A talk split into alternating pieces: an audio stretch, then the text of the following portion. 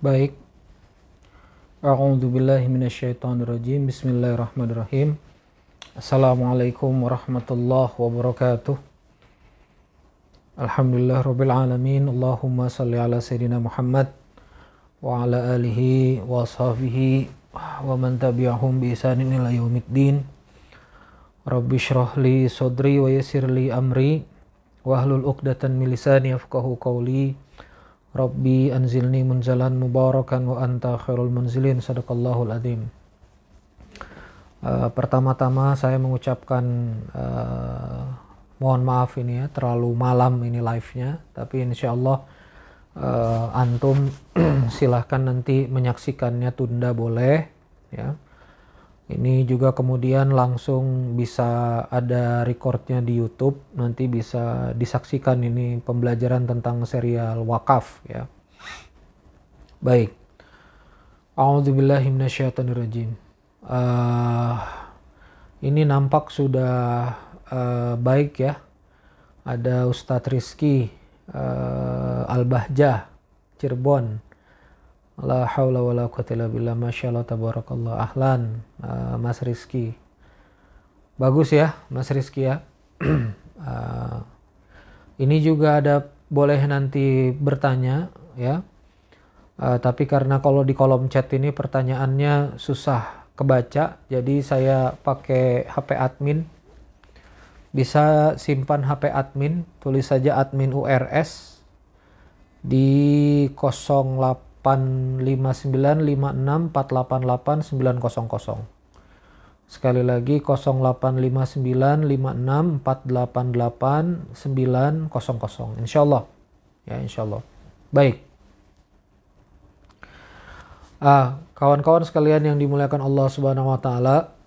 Jadi, kawan-kawan sekalian, kita akan membahas terkait dengan sambungan yang kemarin nih. Jadi setelah kita memahami bahwa wakaf ini adalah strategis sekali untuk peradaban, ya strategis sekali untuk apa uh, wakaf, misalnya wakaf masjid, wakaf bangunan sekolah, rumah sakit wakaf, ya pondok wakaf, bahkan sumur wakaf, jalanan wakaf dan seterusnya maka kan pertanyaannya adalah bagaimana kemudian biaya maintenance-nya bisa terus-menerus continue, kan itu.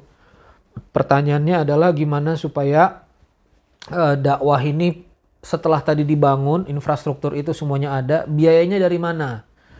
Apakah kemudian menghelat infak terus, uh, sedekah terus, itu tentu tetap terbuka, tapi bagaimana kemudian membangun arus Uh, revenue yang stabil dan kontinu pada uh, entitas dakwah. Nah, maka tidak bisa lepas dari yang namanya wakaf produktif. Apa itu wakaf produktif? Adalah aset wakaf dalam pengelolaan nazir yang hasilnya kemudian kembali menjadi infak, masukan atau income pada infak ya yang kemudian nanti akan memperkaya kas dan mendukung operasional. Nah, tapi ini kan uh, jadi sangat panjang pertanyaan dari kawan-kawan itu kan wakaf. Nanti kalau dibisniskan gimana? Siapa yang kemudian berhak? Siapa kemudian uh, yang berhak mengelola? Siapa yang kemudian yang yang kemudian berhak dapat benefit? Dan seterusnya. Ini jadi perdebatan uh, pertanyaan lebih tepatnya. Al fakir uh, dalam kelemahan ilmu yang sudah saya disclaimer di awal ya Nah ini mudah-mudahan bisa memberikan logika sederhana di awal. Nanti untuk belajar harus belajar pada fakih yang memang uh, mengilmui wakaf ini dengan baik. Ya, saya mereferensikan di Indonesia ini pakar-pakar wakaf ada Ustadz Erwandi, ada Ustadz Budi Asyari ya yang sedang juga bangun wakaf situ daun. Uh, beliau keilmuannya juga luar biasa. Nah saya ini hanya band pembuka saja dan mudah-mudahan tidak menyesatkan ya dan bisa mengarahkan pada kaidah-kaidah yang tepat gitu ya. Nah, saya ingin bangun dulu sekarang pemahaman tentang mengapa ya pengusaha dan filantropi itu dia harus mepet. Ya, kenapa ulama dan saudagar itu dia mesti kolaps, dia mesti kolaborasi. Nah, ini terkait pada surah Al-Baqarah, di surah Al-Baqarah ayat 275 276. Nah, pondasinya dari situ bisa dibuka surah Al-Baqarah ayat 275 276. Ini rahasia pilarnya di situ, ya. Ayat 275 276 ini memang dia bicara tentang riba.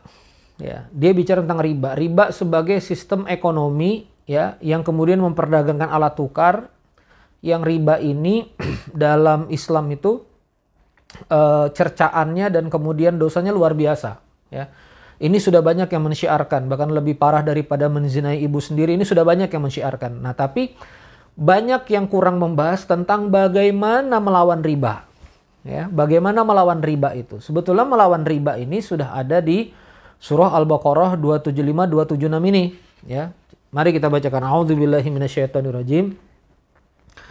Alladzina yakuluna riba alladzina yakuluna riba orang-orang yang makan riba itu la yakumuna illa kama yakumul ladzi yatakhabbathu syaitan tidaklah ia berdiri seperti kecuali seperti berdirinya orang yang kemudian ya tahap betul syaitan yang kemasukan syaitan minal mas lagi kemudian mereka mabuk Dzalika bi annahum qalu innamal bai'u mithlu riba. Mereka mengatakan bahwa riba ini sama kayak dagang. Nah, jadi kalau kamu dagang barang, kami dagang uang. Nah, gitu loh. Nah, nanti ini saya ada di kajian yang lain Ya, nanti kalau misalnya sempat kita buat live lagi lanjutan dari ini, kenapa kemudian riba itu nggak bisa disamakan dengan dagang? Ya, kenapa alat tukar nggak boleh diperjualbelikan? Mengapa yang diperjualbelikan harus barang dan jasa?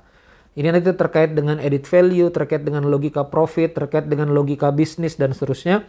Uh, nanti mudah-mudahan kita bisa ngaji lebih lanjut lagi terkait ini. Tapi Kalimat di sini adalah dalika bi annahum mereka itu kemudian menganggap ya innamal bai'u mithlu riba ya bahwa sungguhnya uh, sama aja kok uh, dagang dengan riba itu mirip-mirip katanya gitu. Nah, maka Allah Subhanahu wa taala di ayat 275 ini menyebutkan wa ahallallahu al-bai'a wa harrama riba. Allah menghalalkan perdagangan buyuk ya dan mengharamkan riba.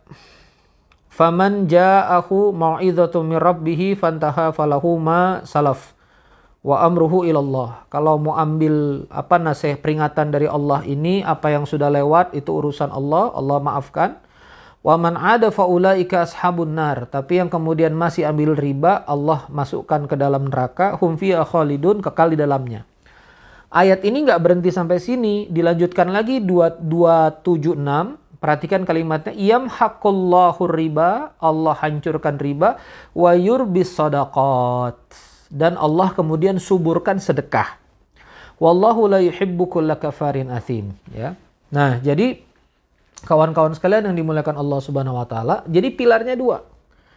Wa ahalallahu al-bai'a wa harrama riba. Allah halalkan dagang dan Allah haramkan riba dan Allah hancurkan riba, Allah suburkan sedekah.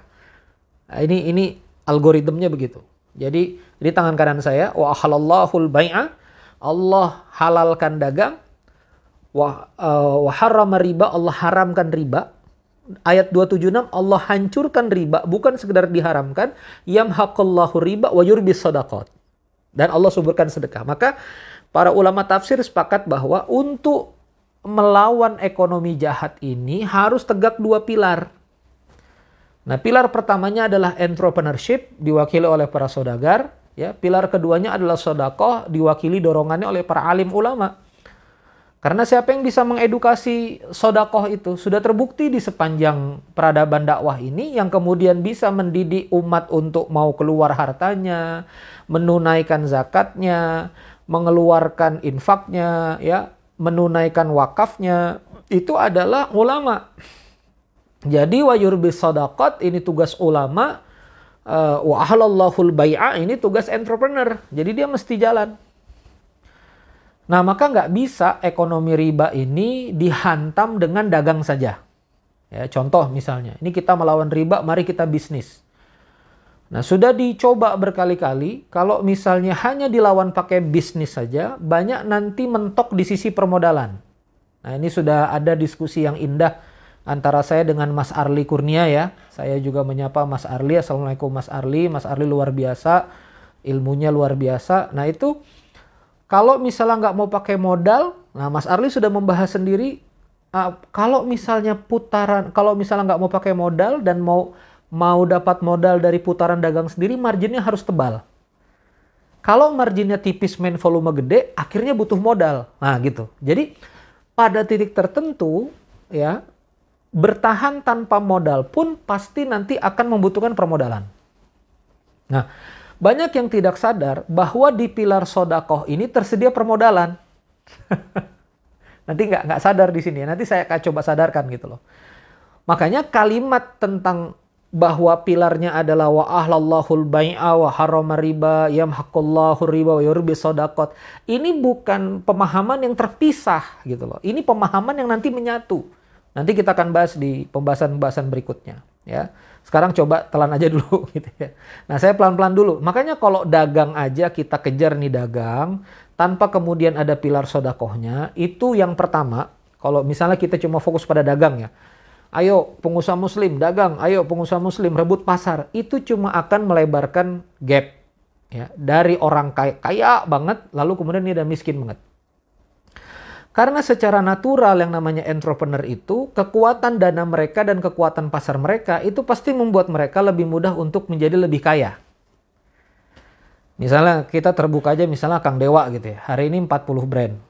Kang Dewa mau ke mana-mana aja dia gerak ya, uh, Instagramnya 800 ribu, Telegram channelnya 100 ribu, ya, lalu kemudian Facebooknya sekian ratus ribu, belum YouTube subscribernya 400 ribu. Jadi karena sudah punya pondasi yang luar biasa, udah punya tim 40 brand, udah punya platform template-nya, jadi mau nembak apa-apa, menciptakan kekayaan lagi itu mudah sekali. Makanya ada yang lucu kan, ada yang ada yang ngomong Kang Dewa utangnya 7,7 miliar waktu itu sebetulnya begitu bikin pelatihan 7,7 juta, eh, 100 orang udah lunas utangnya. Jadi eh, 7,7 juta, 1000 orang udah lunas utangnya kan gitu kan. Uh, bikin pelatihan 7,7 juta, 1000 orang, 10 batch. Jadi 10 batch extreme funneling sebetulnya utangnya udah lunas. Tapi hari ini semudah itu gitu kan. Hari ini bisa semudah itu. Kenapa? Karena kemudian orang yang kaya, yang sudah kaya, yang punya modal itu relatif bisa mudah menciptakan kekayaan. Nah makanya kalau hanya aktivitas dagang saja yang kita dorong pada umat ini, maka pemerataan itu tidak tercipta. Karena kesejahteraan rumusnya dua. Amount ekonominya harus besar, artinya besaran ekonominya yang berputar di wilayah itu juga harus besar, tapi juga harus merata. Gitu loh. Kita ini ekonominya gede, 14 ribu triliun.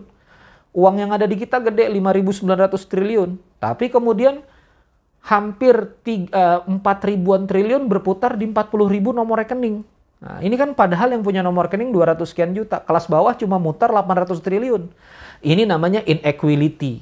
Nah, jadi Islam itu berbicara tentang amountnya, besaran besaran ekonominya, tapi dia juga berbicara tentang perputarannya, kesetaraannya. Ya, jadi gimana caranya uang nggak menumpuk pada orang kaya saja itu nanti berulang di surah, uh, di surah Al-Hasyr ya. Di surah Al-Hasyr cerita tentang uh, penaklukan benteng Bani Nadir yang akhirnya Fa'i itu uh, ditahan oleh Rasulullah untuk dibagikan ke muhajirin dulu. Uh, supaya kemudian muhajirin ini bisa mandiri sehingga Ansor nggak perlu bantu lagi. Nah, maka di situ Allah mengatakan supaya kemudian harta yang berputar harta itu tidak berputar pada orang yang kaya saja. Nah, itu Quran berbicara. Maka kalau misalnya dagang tanpa sodako, dagang, tanpa pemerataan, kaya, ini yang kaya-kaya ini, tanpa kemudian ada saluran wakafnya, ini namanya nggak merata. Kaya, kaya, kaya, kaya, tapi kemudian output dari pondok gratisnya nggak ada, output dari fasilitas pendidikannya nggak ada, akhirnya kaum muslimin generasi juga tetap sulit sekolah, uh, lalu kemudian kaum muslimin juga sulit makan, ini akan jadi masalah, gitu loh. Nah, berikutnya, kalau dagang saja yang kemudian didorong, lalu kemudian sodakohnya ini nggak jalan, maka nanti pengumpulan aset wakaf, ya, pengumpulan aset umat yang kemudian bisa digunakan untuk umat Islam ini nggak ada. Padahal harusnya pengusaha Muslim ini ini develop aset-aset wakaf yang kosong-kosong ini, ini tugasnya pengusaha Muslim. Jadi bukasnya, bu, bukan tugasnya, mohon maaf ya, bukan sebetulnya sih tugas dianggap tugasnya nadir juga. Tapi kan nadir itu kan kompetensinya macam-macam pak Ya banyak di sini uh, pengelola wakaf itu lulusan misalnya Timur Tengah atau lulusan Dinia. Lalu kemudian menghadapi tanah wakaf pertanian. Ini kan butuh kompetensi pengusaha pertanian. Kalau misalnya mau buka restoran makan kan butuh kompetensi pengusaha kuliner yang kemudian mengoperasikan itu. Nah maka di sini otaknya kita buka dulu bahwa uh, inilah pentingnya kenapa dagang itu perlu pilar sodakoh. Ya, jadi bukan cuma oh ada pilar dagang, ada pilar sodakoh. Kalau nanti saya kaya berarti saya sodakoh. Nggak cuma di situ, tapi kemudian sodakoh ini juga harus jalan, terutama sodakoh jariah karena wakafnya nanti itu bisa menopang uh, pertumbuhan ekonomi itu gitu loh. Nah sama kalau sedekah terus ya kita cuma dorong infak berkah box, infak beras, infak ini, infak ini, tapi kita nggak memperhatikan orang kaya kaum muslimin, kita nggak memperhatikan para pengusaha kaum muslimin untuk kemudian kembali merebut pasar, maka arus sodakohnya juga segitu-gitu aja. Ya, uh, ini saya pengalaman uh, sekian bulan fundraising wakaf hasilnya X. Berkomunikasi tiga hari dengan apa dengan para pengusaha muslim hasilnya sudah 0,8x jadi beda pak memang. Ya satu tahun kita retail kumpulin 10 ribu, 20 ribu, 50 ribu hasilnya X. Tiga hari ketemu sama pengusaha muslim itu hasilnya 0,8 X. Betapa cepatnya gitu loh, betapa efektifnya. Nah makanya kalau porsi sedekah saja yang kemudian gerakan filantropinya yang kemudian kita perhatikan, tapi kemudian sodagarnya nggak kita support dengan gagasan, sodagarnya nggak di upscale, ya sodagarnya juga nggak dijagain pemikirannya, ya e, lurus tidaknya, kemudian bisnisnya juga kita nggak jagain, maka nanti sama aja arus kemudian pada sodakoh ini juga juga rada rada terganggu. Nah makanya ini bab satu, kita akan masuk bab dua. Lalu bagaimana sekarang prakteknya? Ya, lalu bagaimana sekarang prakteknya? Jadi begini, dalam episode kemarin kita sudah belajar tentang yang namanya wakaf itu adalah harta yang stop, wakful. Jadi wakaf itu adalah harta yang dia stop kepemilikan. Pernah dipraktekkan menjadi masjid, berarti itu memang untuk sholat, ibadah, uh, pendidikan dan seterusnya. Pernah dipraktekkan menjadi sumur, jadi berarti itu fasilitas sosial, berarti boleh. Dan yang ketiga pernah dipraktekkan menjadi kebun kurmanya lahan Khaybar, yaitu kebun kurmanya Umar bin Khattab setelah mendengar lantana tanalul birra hatta tunfiku mimma tuhibbun. Surah Al-Imran awal juz 4 ya. Jadi di awal juz 4 itu Anda lihat halaman sebelah kiri pojok atas itu lantanalul birra hatta tunfiqu mimma tuhibbun. Tidaklah engkau mendapatkan kebaikan kecuali menginfakkan apa yang kamu cintai. Maka Umar bin Khattab lari ke Rasulullah dan Rasulullah saya punya lahan yang saya cintai yang hasilnya luar biasa dahsyat. Ini namanya lahan Khaybar. Gonima saya waktu perang Khaybar maka kata Rasulullah tahan pokoknya sedekahkan hasilnya nah perhatikan di sini tahan pokoknya sedekahkan hasilnya maka gimana nih? Maka lahannya dan kurmanya ditahan value-nya. Hasilnya disedekahkan. Berarti e, pertaniannya tetap berjalan perkebunannya. Nah, berarti di dalam perkebunan itu ada yang digaji tetap jalan gajinya. Ya kan? Yang awalnya hasilnya untuk seorang Umar bin Khattab menjadi hasilnya untuk umat. Disedekahkan. Walaupun nanti di wakful akad khairi uh, zuri artinya wakaf kebaikan untuk keturunan itu boleh diwasiatkan ya. Dalam wakaf itu akad wakafnya itu bahwa nanti hasilnya boleh untuk keluarga. Itu nanti boleh cuma hal ini sensitif saya nggak pengen uh, menyampaikan sekarang biar para ulama fakih yang kemudian lebih menyampaikan hal itu ya. Nah jadi wakaf itu ya dia harus dikunci uh, kebermanfaatannya Nah, sore tadi saya berbicara dengan Kiai Lukman, diskusi tentang akad wakaf. Memang wakaf itu harus berhati-hati, dia strict karena dia nggak boleh berkurang nilainya. Dibelikan tanah berarti sudah nggak boleh diperjualbelikan, nggak boleh diwariskan, nggak boleh dihibahkan. Nah, kalau dia dibelikan sesuatu dia harus jangka panjang. Itu wakaf. Makanya walaupun ini Badan Wakaf Indonesia misalnya BWI kasih porsi boleh diambil 10% untuk operasional tim wakaf, Masjid Berkabox tidak melakukan ini. Ya, jadi kami sepakat 100% dana wakaf belanja aset. Ada tiga, tanah, bangunan, peralatan. Jadi kami nggak ambil operating. Operating itu maksudnya untuk yang admin wakaf, untuk nazir yang ngurus wakaf. Nanti dari mana nazir dan kepengurusan ini beroperasi? Dari hasil wakaf itu. Namanya wakaf produktif. Baru di sini ada hak nazir. Nanti kalau belajar misalnya salah satunya dengan Ustadz Erwandi ini ada aturan-aturannya ya. Porsinya ketat Nah, nanti kalau ketemu ulama yang lain, ada punya perspektif yang lain. Nah, saya mencoba untuk ambil jalan yang lebih wasat saja, yang lebih tengah. Bagaimana sebetulnya kita memandang hal ini dari segi logika manajemen bisnis saja dulu. Nah, gitu ya. Nah, maka kawan-kawan sekalian, ya, belajar dari contoh kebun kurma, maka ini lahan dan pohonnya, land and plantnya ini adalah wakaf karena kan dia berbuah terus, ya kan berbuah terus. Maka logikanya adalah baik berupa pohon atau berupa mesin yang menghasilkan boleh wakaf. Jadi kalau misalnya ada pabrik, ada mesin jahit, berarti mesin jahitnya boleh wakaf karena dia menghasilkan menghasilkan baju. Kalau misalnya Anda bikin pabrik ya, uh, misalnya pabrik botol minum, uh, tiup misalnya dan uh, botol minum yang misalnya injection.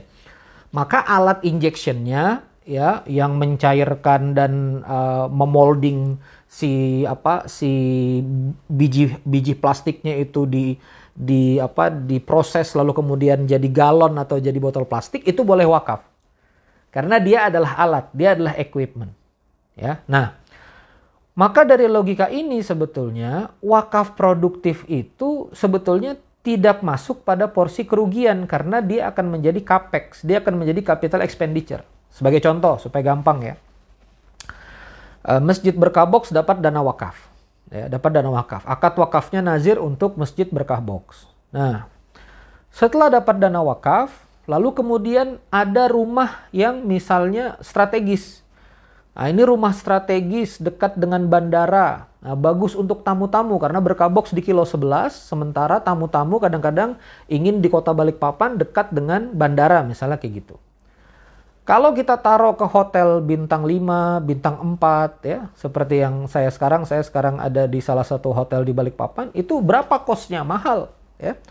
Kosnya bisa mahal. Jadi bisa saja satu malam ada 600, ada 800, bisa tiga malam, satu kamar bisa 1,9. Kalau nanti ada artis atau ada dai, dia harus tiga kamar dengan timnya, ini bisa 6 juta, 8 juta dan seterusnya. Oke.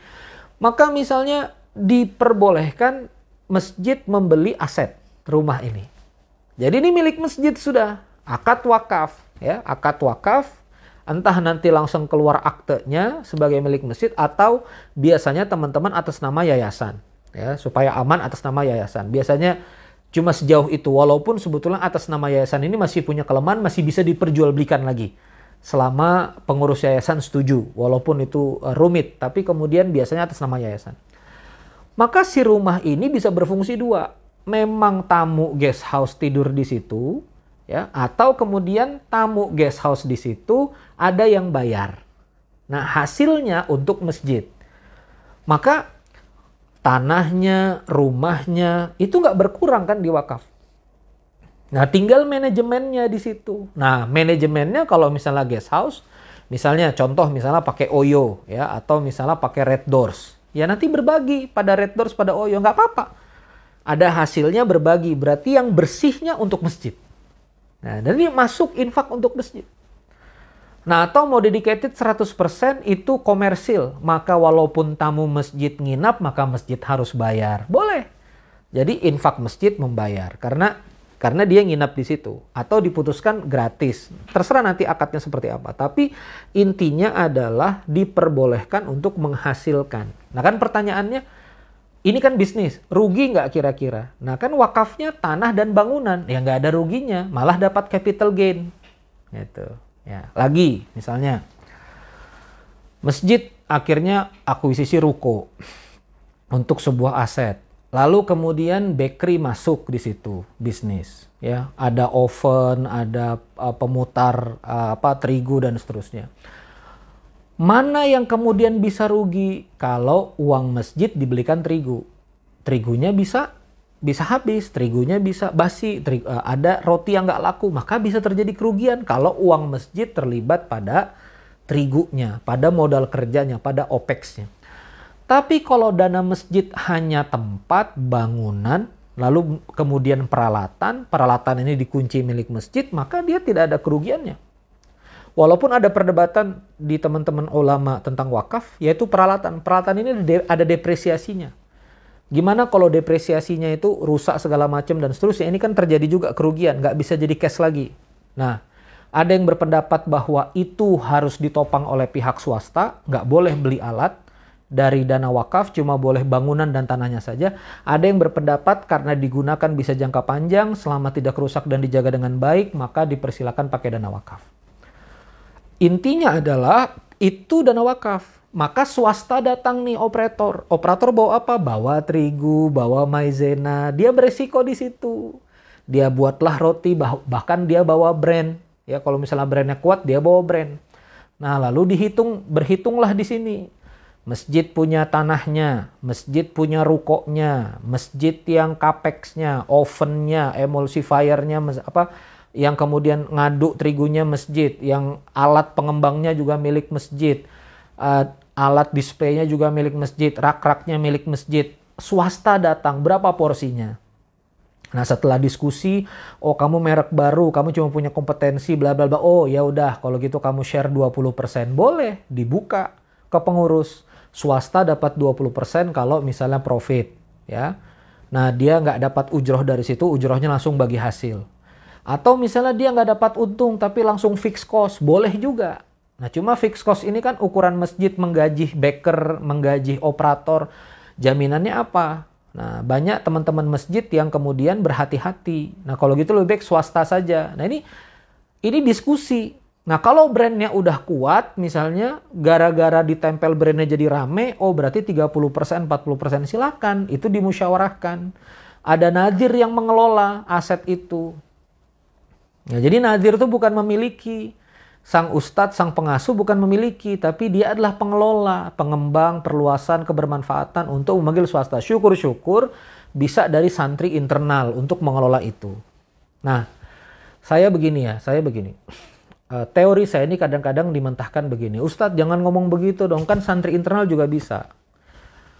Kalau misalnya aset wakaf produktifnya, produknya untuk internal lagi, pakai santri internal bisa. Karena kekuatan kiai kita bikin produk ini santri mesti telan produknya. Kita bikin produk ini baju konveksi seragam santri mesti telan bisa. Tapi kalau Anda jualan ke pasar terbuka di mana Anda harus kompetitif dari segi value ya, bisa kalau santri Anda juga berkompetisi kompeten. Tapi kalau misalnya ternyata nggak bisa, memang harus ambil orang berkompeten dari luar. Dan ini ada harganya. Gitu loh. Nah, jadi memandang logikanya begini ya. Saya ambil tiga kasus gitu. Ada perusahaan milik, ada saya ambil beberapa kasus. Ada perusahaan milik pribadi. Anggap misalnya Haji Johan gitu. Haji Johan punya pabrik air mineral, anggap aja gitu ya. Pabrik X, ya. Asetnya anggapnya 20M. Ini pabrik dan alatnya 20M Haji Johan pribadi. Dalam setahun ya setelah dipotong gaji karyawan dan seterusnya ini net profitnya anggap aja misalnya 3 miliar.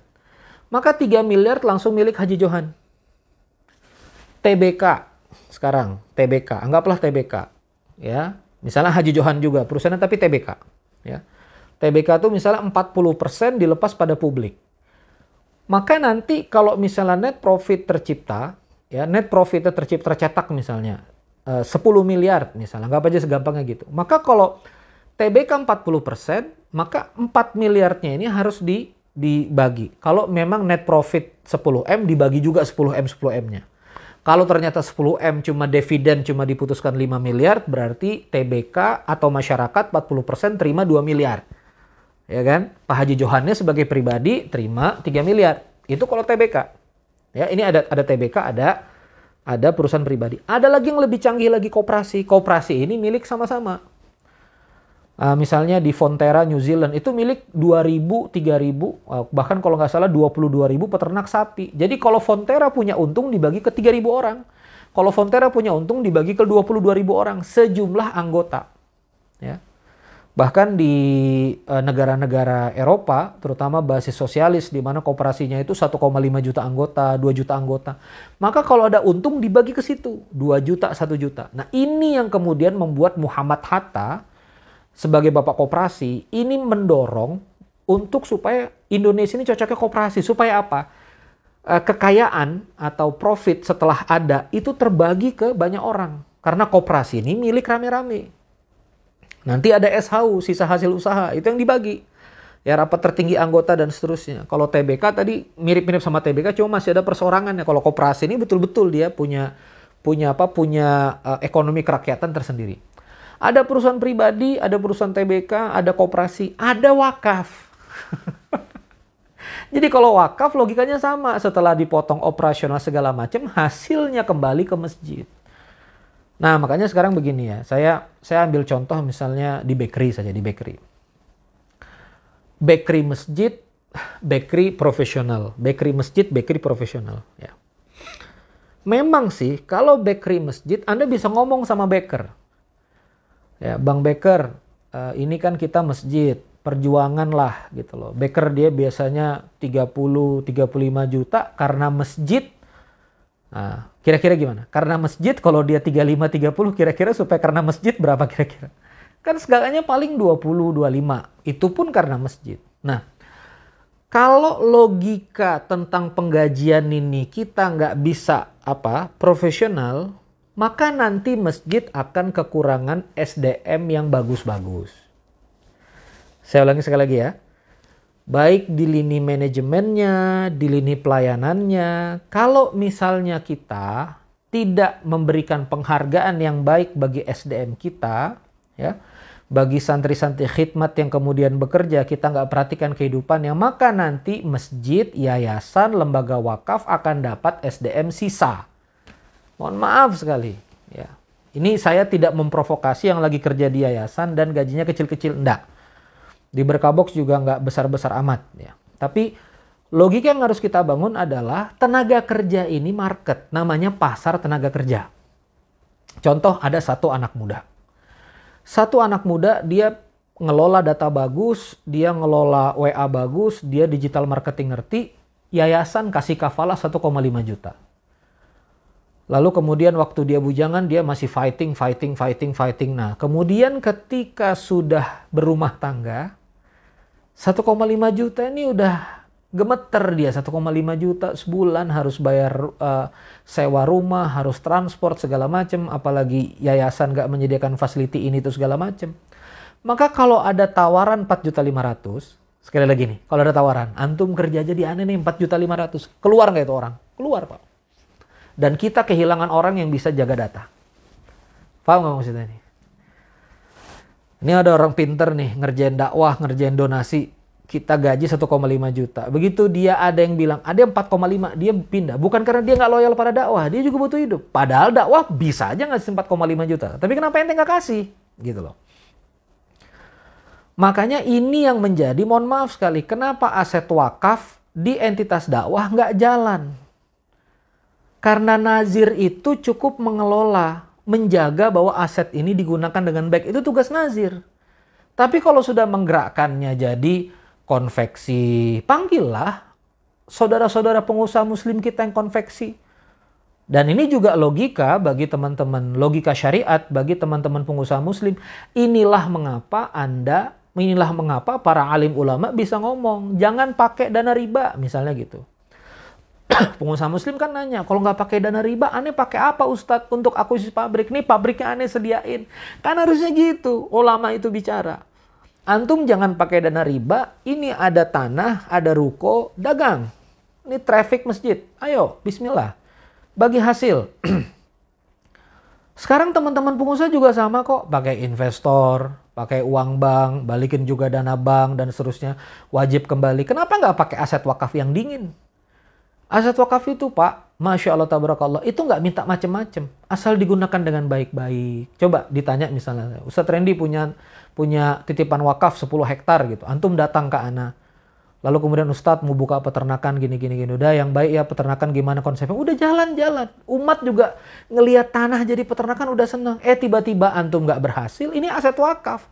Masjid nggak dirugikan. Antum cuma pakai. Ya, misalnya bangunannya oke okay lah dari wakaf, tapi bibit-bibit peternakannya dari antum. Ya nggak apa-apa, antum belajar. Itu indahnya wakaf loh. Wakaf tuh bukan berarti, oh berarti wakaf bisa rugi segala macam. Tapi wakaf lebih dingin.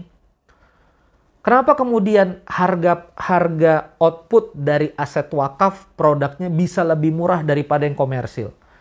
Karena wakaf nggak harus ngembaliin return, nggak harus ngembaliin macam-macam. Kami bikin laundry Ya udah hitung-hitung hitung-hitung hitung udah 3000 per kilo. Ya, begitu swasta nggak bisa ketemu, bisanya 5000, 6000 kenapa? Harus sewa tempat. Wakaf nggak sewa tempat. Harus mengembalikan investasi. Wakaf nggak harus kembali investasi. Wakaf dari hasil balikin. Yang penting umat bisa dapat harga terbaik. Nah begitulah nanti di peternakan, begitulah nanti di makanan. Makanya kenapa kemudian ekonomi umat Islam di zaman wakaf berjaya itu luar biasa murah dan luar biasa dahsyat karena uh, kerjasama ini itu jalan gitu loh.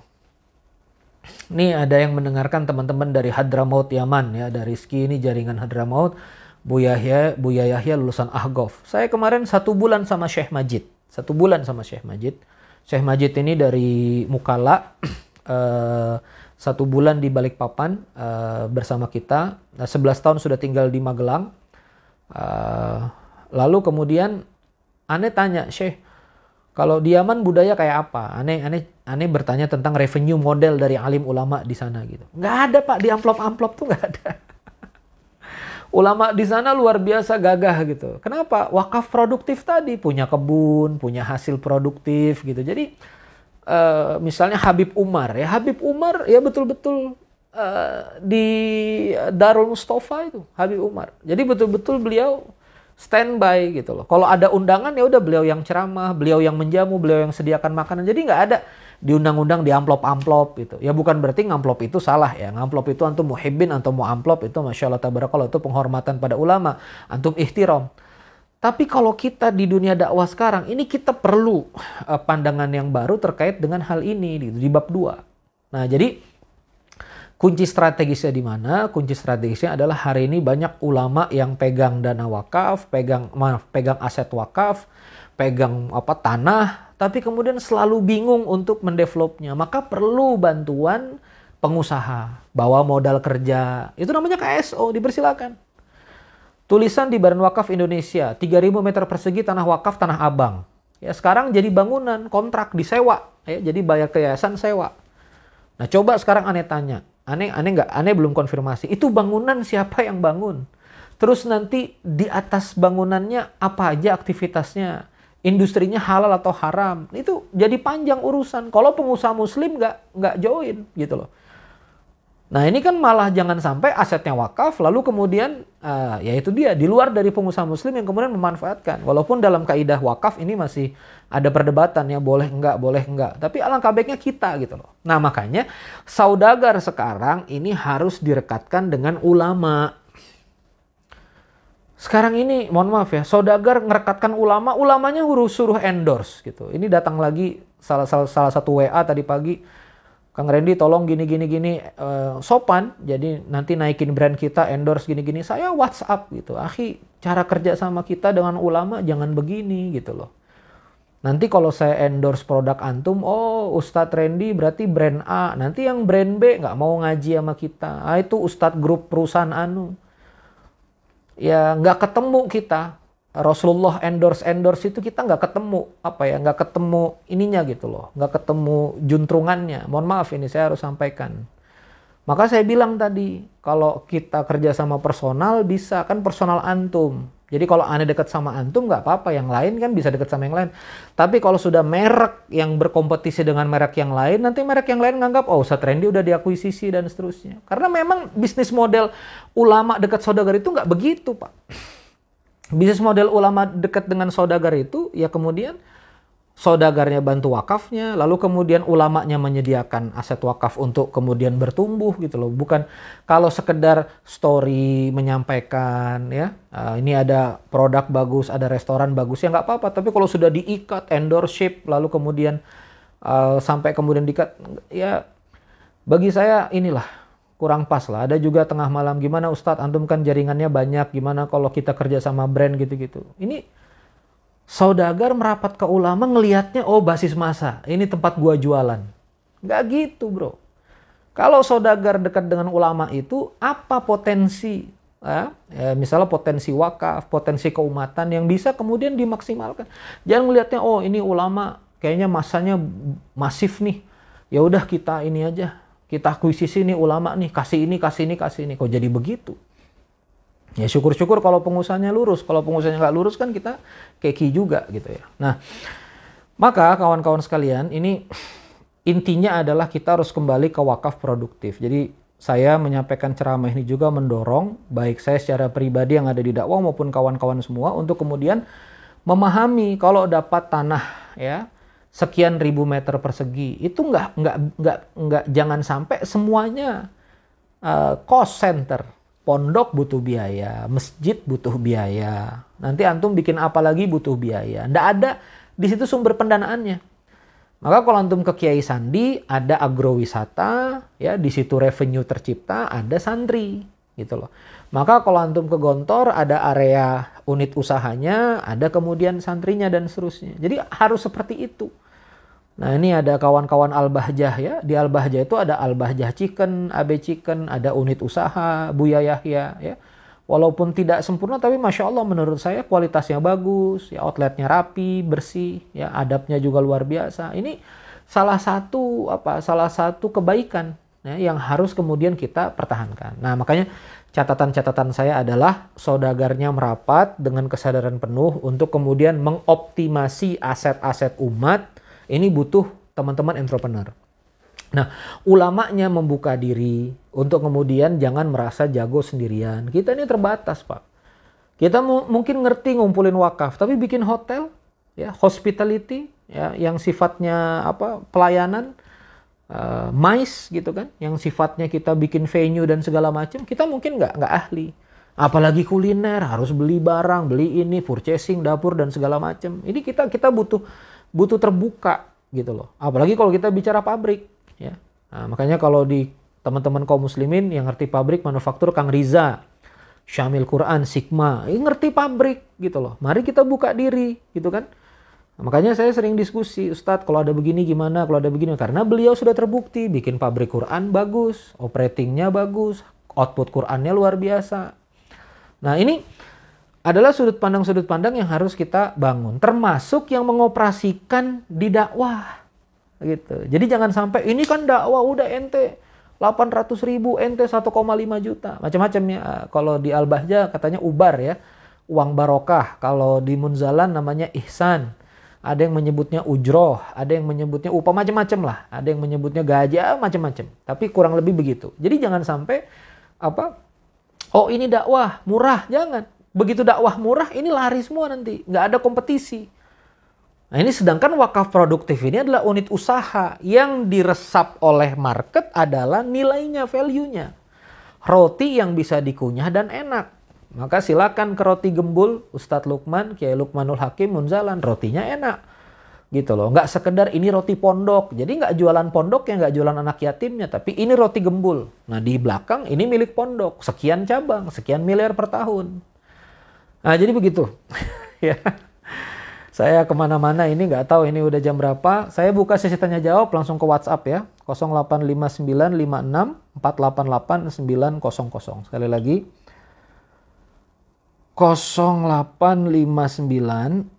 085956488900.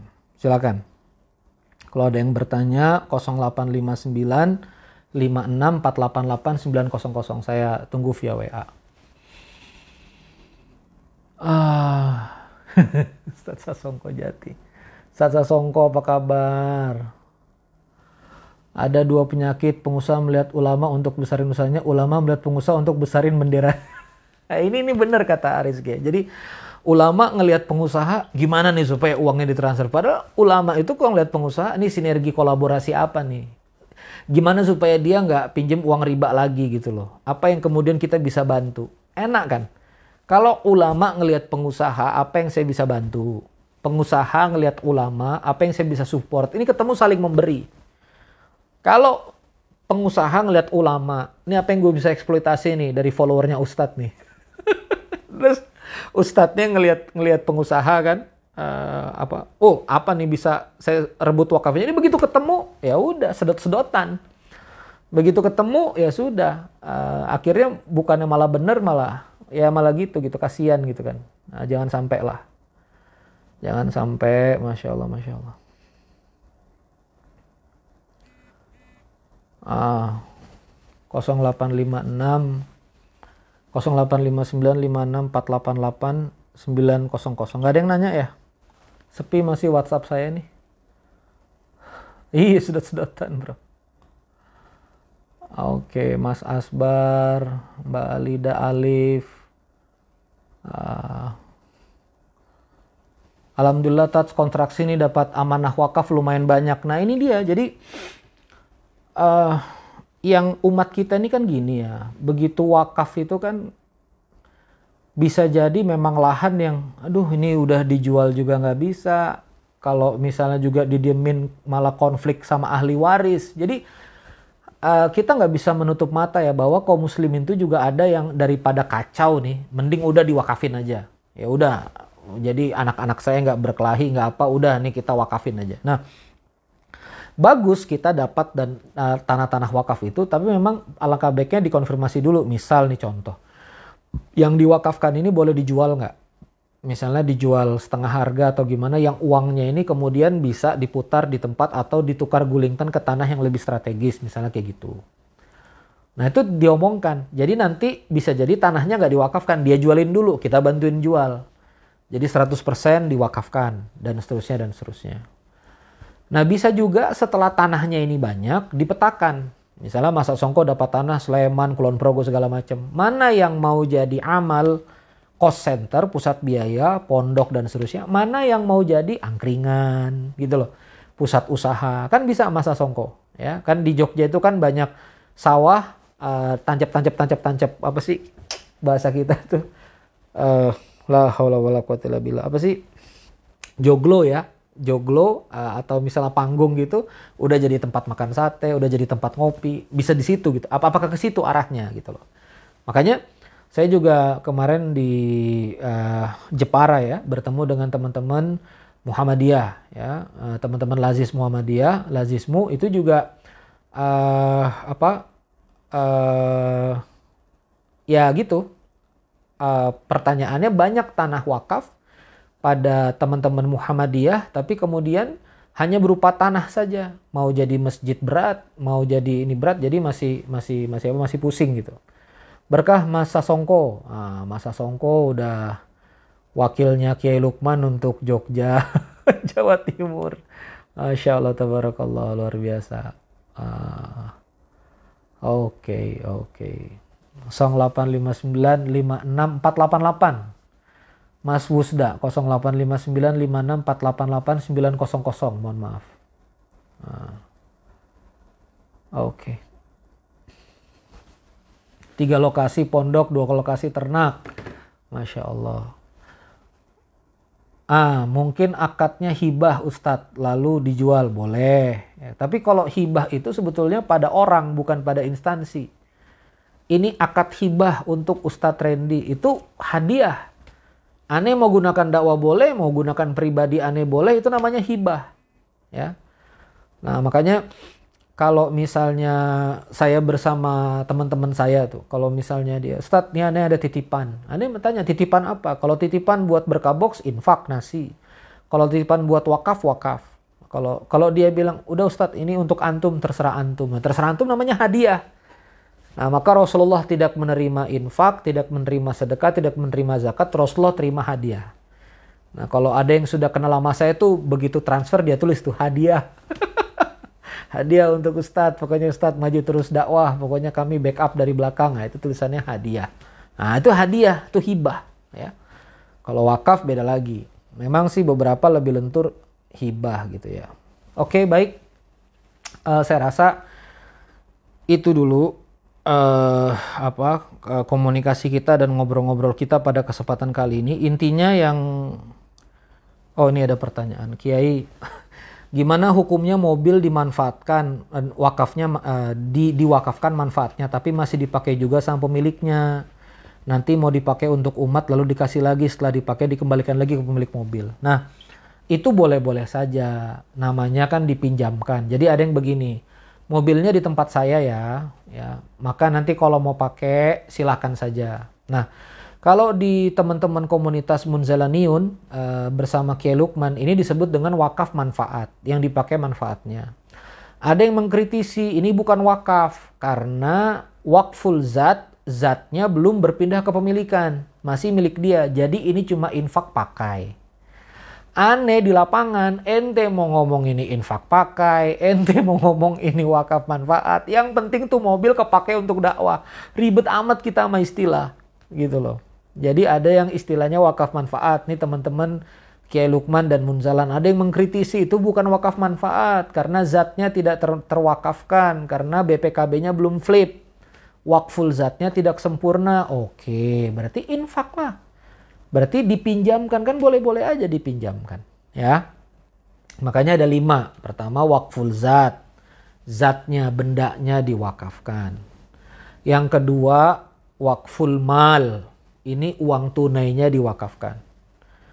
Nah sebetulnya kalau teorinya wakful mal itu emasnya di misalnya sekian dinar, itu dinarnya dipertahankan untuk kemudian kepentingan kaum muslimin takordul hasan dan seterusnya. Sebetulnya prakteknya begitu. Nah sekarang wakful mal, masuk wakaf tunai, nanti gerak ke investasi. Ini programnya Ibu Sri Mulyani ya. Aneh nggak mau komen, nanti aneh peteng-tengan sama Kemenq. Pokoknya aneh ya dukung lah, pokoknya bismillah lah bu. Maju terus, ya syukur-syukur pakai nama wakaf kan syiar. Aneh sih positif aja gitu. Tapi kalau wakful mal, sebetulnya mal kemudian dia bermanfaat untuk kepentingan umat. Nah, wakful mal ada. Wakaf tunai eh, mashabnya Imam Malik tapi dibelikan aset ya. Rame-rame wakaf tunai dari wakaf tunai itu dibelikan aset. Itu juga wakful mal itu juga diperbolehkan. Itu ada dua wakful zat wakful mal. Ada wakful anfa tadi ya. Jadi yang diwakafkan adalah manfaatnya saja boleh ada namanya wakaf profesi, profesinya diwakafkan. Nah ini ada sampai begitu ya. Jadi keahliannya, misalnya dia bisa apa, ngajar dan segala macam itu diwakafkan untuk umat. Kemampuan manajerialnya, ya, uh, ya saya uh, ini jadi juga jadi juga dekat sama Mas Rizky Akbar Soleh ini ini uh, ring dekatnya Buya Yahya. Semoga Allah mencintai Buya Yahya, menjaga guru kita semua Al-Bahjah Cirebon. Ya saya kalau ke Cirebon uh, apa yang Al-Bahjah butuhkan konseling ya saya ini namanya wakaf, wakaf keilmuan, wakaf kemampuan gitu loh. Wakaf kompetensi. Ya udah wakaf gitu loh. Nah, itu ada namanya wakaf profesi, wakaf keilmuan dan seterusnya. Ada wakful hak ya. Nah, muakat wakaf sementara mazhab Manafi. Nah, ini ada Wusda. Wusda ini ahli apa? Ahli wakaf ini, nah ini dia sudah ngasih tuh. Ada kalau di BWI namanya wakaf sementara, boleh ya. Ya macam-macam lah, tuh boleh-boleh aja lah segala teori ya. Yang penting umat ini terbantu. Nah yang kelima namanya wakful hak. Kang Dewa Eka Prayoga, saya ada punya saham di perusahaan ini 80% saya wakafkan. Begitu ada profit 80% lari ke yayasan. Begitu ada profit uh, lari ke kebaikan. Nah, saya punya pom bensin ada 8 selang. Dua selang hasilnya untuk pondok boleh. Itu namanya wakful hak. Hak antum, antum wakafkan. Ya, makanya muncul namanya istilah wakaf saham. Ya. Jadi kalau punya saham 100%, setiap rapat umum pemegang saham, yayasan dapat saham 20%. Jadi tanda tangan. Nah, jadi bahasa bahasa uh, teman-teman ini 20% sahamnya dikasih kepada Allah Subhanahu wa taala gitu. Lama-lama 30%, 40%, lama-lama 100% untuk Allah. Nah, itu begitu. Ya, kalau misalnya saya malah lebih mendorong tuh ulama support saudagar untuk wakaf saham. Jadi bisnisnya juga maju ya. Seiring dengan bisnisnya jalan, uh, share kepada pondok juga besar. Nah, itu namanya wakaf saham. Ya. Jadi misalnya uh, Ustadz, aneh ngelihat pergerakan antum nih, aneh wakafin saham perusahaan aneh 10%. Udah ketemu di notaris, ketemu di notaris bahwa dividen, setiap dividen tarikan 10% di store menjadi infak operasional dakwah Masjid Berkah Box. Kayak gitu kayak gitu boleh bagaimana memperbaiki akad wakaf yang bermasalah dalam pemanfaatannya. Kan jadi ada wakif yang berwakaf, ada maukuf alaih yang menerima, ada sigot akadnya. Ya. Maka diperbaiki di situ. Ya. Jadi sigotnya kayak apa kemarin? Nah makanya kalau Anda berwakaf ke Masjid Berkabox itu kami sudah tulis. Setiap rupiah yang Anda wakafkan akan kami jadikan tanah, akan kami jadikan bangunan dan kami belikan peralatan. Di titik peralatan ini perdebatan. Ada teman-teman nazir yang Ren gak boleh Ren. Beli lemari itu gak boleh dari infak. Ren gak boleh Ren ini. Beli apa ya? Beli tempat tidur ini gak boleh nih. Ini cuma boleh tanah mau bangunan. Ya kalau saya, kalau antum bilang gak boleh gak boleh, gimana fasilitas dakwah mau jalan bro? Gak mungkin lahan, bangunan, habis itu dalamannya kosong. Ya, maka saya bertanggung jawab atas ilmu yang kemudian saya pelajari. Boleh beli peralatan supaya dakwah jalan. Makanya berkabos kenceng banget. Printer, laptop apa. Itu dari dana wakaf. Dan kita laporkan ke wakif. Wakif uang Anda jadi wakaf laptop. Uang Anda jadi wakaf lighting. Ini lighting yang saya pakai belinya dari dana wakaf dari Kang Dewa. Wakif juga oke. Okay. Sesuai dengan akad. Kan kalau basis keilmuan ini kan akadnya apa. Gitu loh. Jangan sampai akadnya A digunakannya B dan seterusnya. Jadi basis akadnya itu apa gitu. Malam ya udah setengah. Mau jam 11 ya. Masya Allah. Ah nih. Jika yayasan dan pesantren baru bergerak berlahan haruskah terdaftar di BWI komunikasi. Jadi kalau Anda kelola zakat, zakat UPZ. Kalau misalnya Anda wakaf, ngobrol ke BWI. Saya pun akan mengurus. Ya walaupun sekarang sudah kick off jalan tapi pasti komunikasi kita lakukan. Uh, saya lebih berpikir maslahat ya. Uh, banyak yang kemudian ngapain sih negara-negara gitu-gitu. Banyak yang kemudian kalau apa kalau ketemu sama saya itu ente ngapain sih ngomong negara-negara? Uh, ngapain sih ente belajar APBN? Ngapain ente belajar pajak? Pajak itu kan haram anu anu anu ah, gitu-gitulah. Kalau saya sih kita ada di payung NKRI, kita ada di negara ini, nah, maka kalau ada hukum positif ikutin aja. Ya kan negara ini juga bagus kan, maksudnya bikin, apa mendorong lahirnya BWI, bikin undang-undang zakat, itu kan berarti perhatian pada kaum muslimin. Kalau saya sih positif thinking aja gitu loh. Haji diurusin ya kan. Ya walaupun kan gak berangkat kan karena Saudi nutup, ente jangan keki kan, tapi kan haji diurusin, ada bironya. Ini negara kita luar biasa. Jadi niatan pemerintah, uh, anggota legislatif dan seluruh struktur birokrat untuk merawat umat Islam ini udah serius gitu loh. Jadi apa ya kita positif gitu ya. Kalau kalau saya demikian ya. Kalau saya demikian. Kalau masab saya demikian. Kalau kalau mau masab kalau mau masab berjarak juga lah boleh juga gitu. Ya boleh. Masya Allah tabarakallah. Sudah? Oke okay ya. Sudah kayaknya ya. Nah, jadi kawan-kawan sekalian nanti kalau ketinggalan ini bisa ditonton ulang. Allahumma sholli ala sayyidina Muhammad wa ala sayyidina Muhammad. Saya bikin apa uh, tayangan ini uh, karena kita ingin mulai merapat lagi uh, dengan apa dengan apa dengan uh, pengusaha ya. Kita ingin mulai bangun komunikasi dengan pengusaha. Jadi di akhir sesi ini saya pengen ngomong begini loh ya. Di akhir sesi ini saya saya pengen ngomong tar ini ada dari BWI ini kata Pak JK daftar instansi nazir ke BWI itu seperti nikah ke KUA jadi legal dan resmi. Kalau belum daftar masih nikah siri. Oh siap Musda tolong Musda kami dibantu ya. Bang Musda Roger Roger ya. WA saya Bang Musda nanti saya silaturahim ke BWI ini kalau kita banyak amplifikasi program, kita bareng sama-sama supaya nggak nikah siri lagi, Usda. Usda luar biasa. Nah, jadi eh, kawan-kawan sekalian yang dimuliakan Allah Subhanahu wa taala, uh, sekali lagi saya bikin kajian ini untuk apa? Untuk kemudian teman-teman pengusaha jangan ngerasa merapat ke ulama itu nggak ada efeknya, merapat ke dakwah itu nggak ada efeknya. Sebetulnya penting tangan-tangan antum para saudagar itu untuk merapat ke dakwah karena hari ini itu besar aset tuh di dakwah.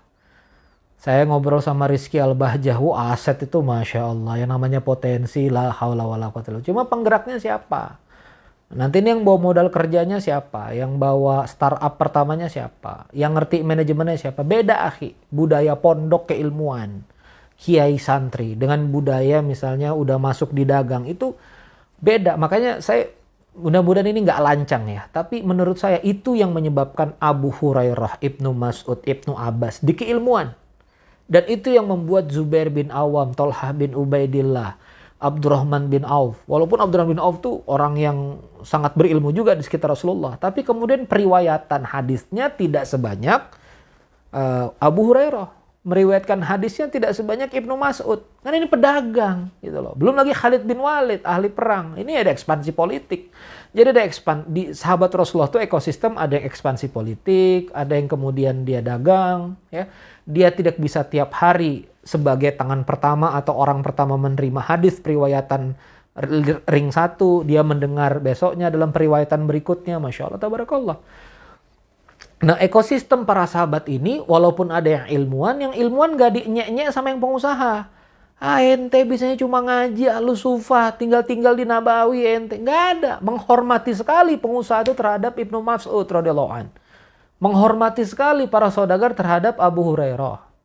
Nah, para ulama Abu Hurairah, Ibnu Mas'ud, Ibnu Abbas sangat juga menghargai para saudagar. Sa'ad bin Ubadah, Talha bin Ubaidillah, Zubair bin Awam yang uangnya banyak. Itu juga dihormati, bukan berarti eh, ente nggak ngaji ke mana aja ente nah, gitu.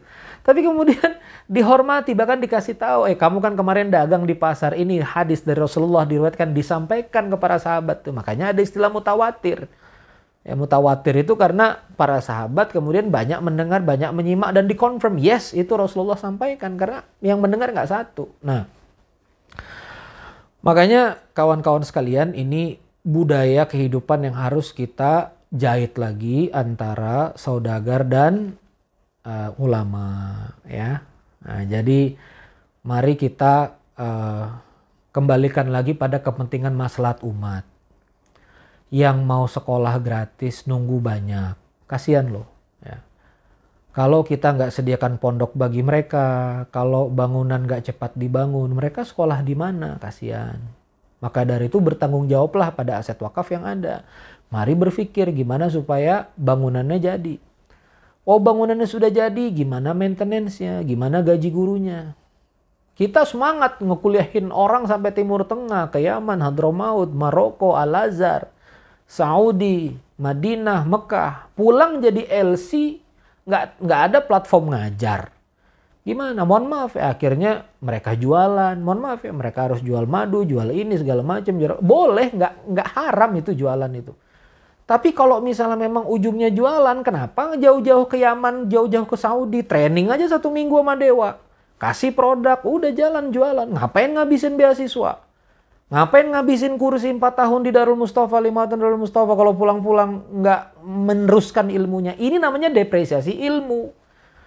Jauh-jauh kuliah di Jerman, baling-baling helikopter, pulang jual kelapa dikira condong. Bukan jual kelapanya haram, tapi ente itu ilmu baling-baling. 5 tahun kuliah di Jerman, gitu loh. Tapi karena PTDI-nya bubar, PTDI-nya kemudian anu ini segala macam, jadi kemudian nggak bikin helikopter, jadi ilmu yang sehebat itu nggak kepake. Kalau kepake, kepake di luar negeri pula. Kerja lagi untuk bangsa lain. Nah makanya penting nih pondok-pondok banyak. Penting pondok-pondok bermekaran. Kita punya kepentingan pondok-pondok bermekaran, kasih ilmu Quran, kasih ilmu Tauhid. Habis itu mudah. Ya, dia misalnya kita didik jadi peternak, udah setahun didik, dua tahun didik, keluar jadi peternak. Ajarin digital marketing seperti pondoknya Kang Dewa Abdurrahman bin Auf, jadi jadi apa? Jadi digital marketer. Pondok IT-nya Ruli, jadi digital marketer. Ibrahim Ibrahim Fatih, Sintesa, jadi internet marketer. Ya, sambil ngafal Quran, mudah. Nah, sekarang fasilitasnya, ada 5 juta bayi baru lahir. 6 tahun lagi butuh 6, 5 juta kursi SD, 12 tahun lagi berarti butuh 5 juta kursi SMP. Atau kursi Thanawiyah, atau kursi madrasah. Nah kursinya mana nih 5 juta ini? Kalau kita bikin pondoknya lambat, ngarapin 400 triliun jadi gedung. Ya Allah harga laptop 15 juta aja anggarannya 25 juta realisasinya nggak jelas gimana. Antum mau ngarapin pemerintah bikin gedung sekolah lagi? Capek akhi. Ya sudah pemerintah masalahnya banyak ya. Kepentingan politiknya banyak ya. Kekuatan politiknya harus bagi-bagi. Kita sudah sama-sama tahu nggak apa-apa lah. Sudah pemerintah jalan dengan caranya sendiri. Nah kita sekarang di arus bawah ini yang baik-baik ini toh juga diperbolehkan sama pemerintah untuk bangun pondok, bangun masjid nggak diganggu. Ayo kita bangun gitu loh. Ayo kita apa manfaatkan untuk mendidik generasi ini kosong ya kosong. Nah sekarang lulusan SD di Balikpapan 10 ribu orang. Kursi SMP-nya cuma 7 ribu sekian. Kan 3 ribu kosong. Ini 3 ribu kalau nggak diambil gimana? Ya, nah, makanya ayolah ya kita wakaf yang betul, kita bangun wakaf produktif. Uh, perasaan kita ngebangun dakwah itu tolong seperti membangun bisnis gitu loh. Saya juga nggak tahu. Coba orang bangun bisnis. Coba coba kita lihat orang bangun bisnis. Mereka mau bisnisnya jalan Gua mau SDM terbaik. Gua mau bayar mahal yang penting jadi. Baca tulisan Kang Armi, Armi Al-Ghifari Facebook tentang insentif. Tentang bagaimana dia membahas manusia itu pengennya insentif. Kan gitu. Dari pengiriman ongkir efisien dapat insentif. Dari sini ini gitu. Jadi selalu berpikir, kenapa sih kita nggak running dakwah ini dengan kita berpikir bisnis? Walaupun nggak cetak profit Ya wajar Ustadz, dia semangatkan profit. Kenapa sih pengorbanan itu nggak ada di kita? Udahlah kita nggak ada profit-profit, tapi kenapa kita nggak jagain dakwah seperti orang ngejagain bisnis? Gitu loh. Kenapa sih kita nggak mikir gimana nih supaya masjid berkabok jadi gitu kan? Ayo kita mikir gimana. Ini kalau 30 juta sepekan, 30 juta sepekan nih nggak kekejar. Ini harus sekian M nih. Gimana caranya? Kenapa sih? Kita nggak berpikir begitu. Gitu loh.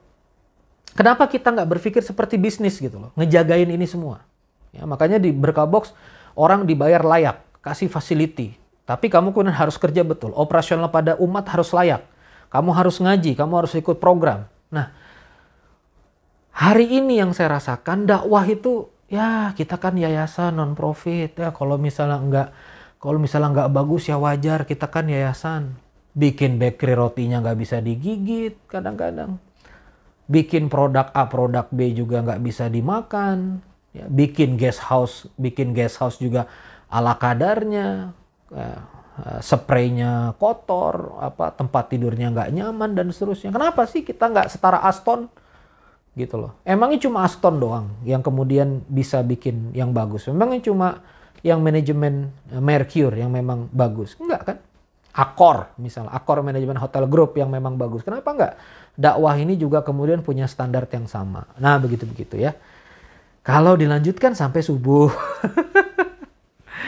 Itu saja saya tutup. Kalau ini sempat didengarkan oleh teman-teman pengusaha, saya sedang membangun 250 barisan pengusaha. Udahlah, saya terus terang aja. Saya dan Kang Dewa lagi membangun barisan 250 pengusaha. Atau 250 pengusaha yang mengabdi pada amaliyah pondok. Ya. Nah, maka silakan antum bergabung, antum daftar namanya program bisnis klinik satu tahun 085956488900. Sekali lagi 085956488900. Akadnya wakaf ke masjid kami. Jadi transfer ke yayasan, akadnya wakaf.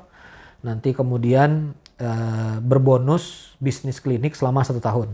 Ya, jadi e, kami, saya sama Kang Dewa sepakat e, kita nggak usah apa didik banyak-banyak kita coba fokus 250 orang tapi jadi gitu ya uh, yang kemudian dari awal sudah pro pada wakaf jadi saya mengundang teman-teman pengusaha yang ada di sini kalau mau bersama dengan kami uh, akrab selama setahun ke depan kita bangun jaringan kita bangun komunikasi lewat grup WhatsApp ada edukasinya tiap hari via voice note dibimbing oleh saya dan Kang Dewa silakan daftar di 0859 56 900 Allahumma salli ala Sayyidina Muhammad wa ala ali Sayyidina Muhammad. Astaghfirullahaladzim, astaghfirullahaladzim, astaghfirullahaladzim. Raditu billahi rabba wa bil islami dina wa bi Muhammadin nabiyya wa rasulah. Bismillahi la yadurru ma'asmi syai'un fil ardi wa la fis sama wa huwa samiul alim.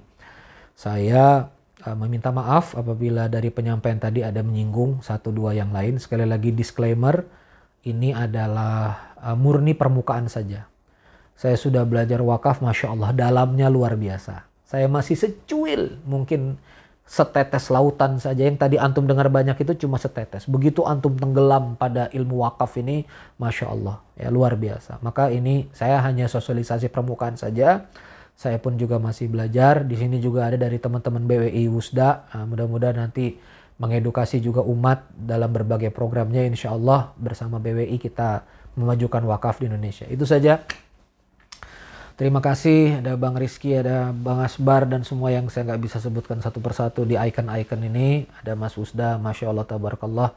Terima kasih saling mendoakan semoga siapa pun yang punya masalah diselesaikan Allah masalahnya ya semoga dicukupkan semua rezekinya dan semoga seluruh entitas dakwahnya dijaga Allah. Terima kasih itu saja. Wassalamualaikum warahmatullahi wabarakatuh. Subhanakallah bihamdika asyhadu an la ilaha illa anta astaghfiruka wa atubu ilaik.